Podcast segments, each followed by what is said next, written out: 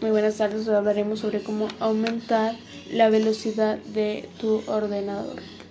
Para empezar depende de varios factores y el más importante se puede decir que es la frecuencia y después el número de bits. Eh, también es importante la capacidad de la memoria RAM, que eso lo veremos más adelante. Bueno, una de las cosas que debemos de conocer muy bien es el número de bits en el microprocesador, ya que esto puede trabajar con un número determinado de bits.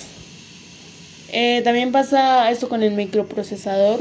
Cuanto mayor sea el número de bits internos, em, menos tardará el procesador y los datos de valores típicos.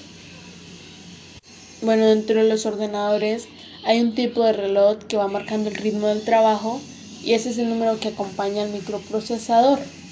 Eh, esto indica la velocidad de los megamperios. Eh, cuanto más alta es la frecuencia, mayor es la velocidad del, ordenador. Bueno, ahora hablaremos sobre algunos elementos para saber cuánta es la velocidad de tu ordenador. Empezaremos por el bus de datos, que es como una autopista que viaja o transporta información de un sitio a otro. Y estos datos viajan por cables llamados buses o por el interior de la placa base eh, llamadas pistas. La placa base o la tarjeta madre envía los datos a su exterior por medio de los cables o buses. O sea, esto utiliza buses para enviar la información desde la placa base al resto de los componentes, como por ejemplo el disco duro.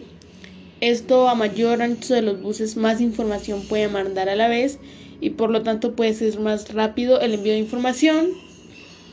Por lo tanto, cuando en un computador mayor sea el número de bits del bus, eh, más fluido y rápido será el tráfico del sitio de un ordenador a otro.